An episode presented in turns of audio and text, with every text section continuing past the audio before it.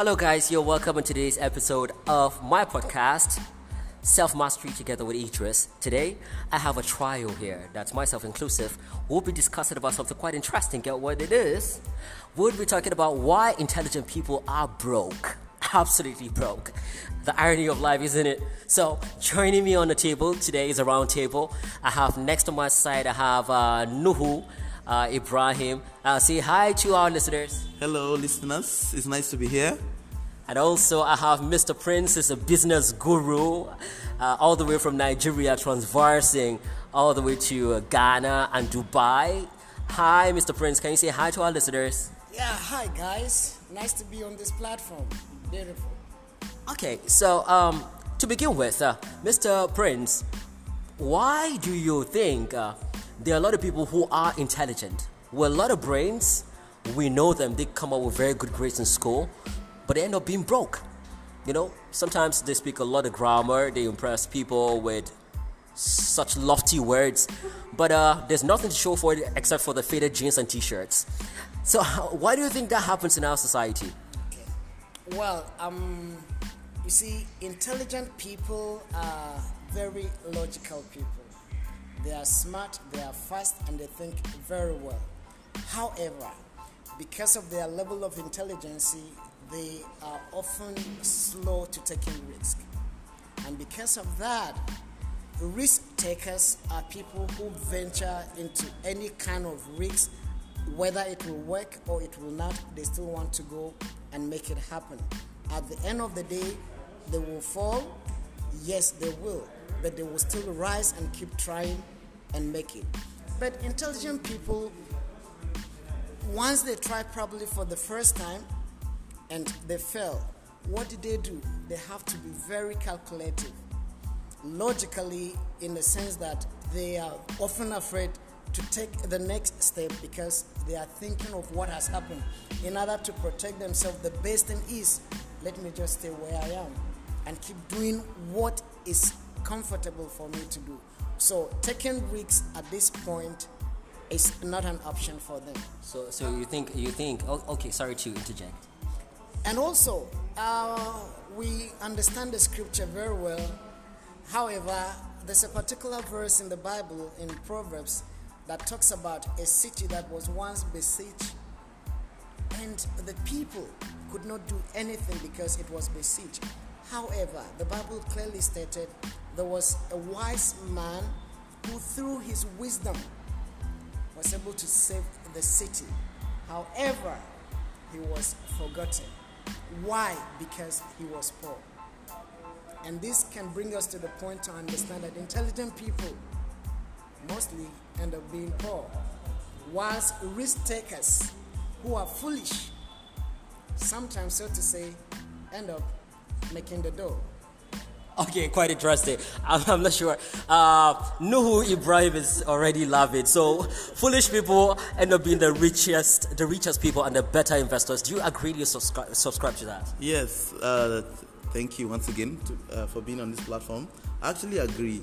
Um, like he, like my colleague actually uh, rightly said, that uh, foolish people actually are or an act of foolishness in this case, let me say, not really foolish people in quote, but an act of foolishness is required, you know, because that's what risk taking is all about. So they're wise, but then there are yeah. actions that are yes, that term. are that are foolish. Okay. So they have to take a foolish because risk taking means you're just jumping uh, into something without totally having a hundred percent knowledge of what you're jumping into. Regardless, what you're seeing you know it's the benefit or your way you know like um, say you you weigh what the advantage is when i go into something. If i'm an investor for example and somebody comes with comes up with an idea as much as the person might try to defend that idea on why i should you know it's still a risk for me to say okay let me put in my money.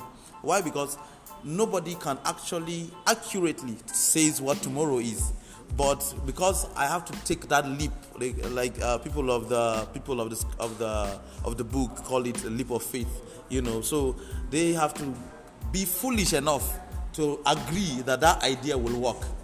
Now, somebody that is considered wise in quote will sit down and calculate and calculate and calculate. There is a program, just uh, a side note, there is a program called Shark Tank.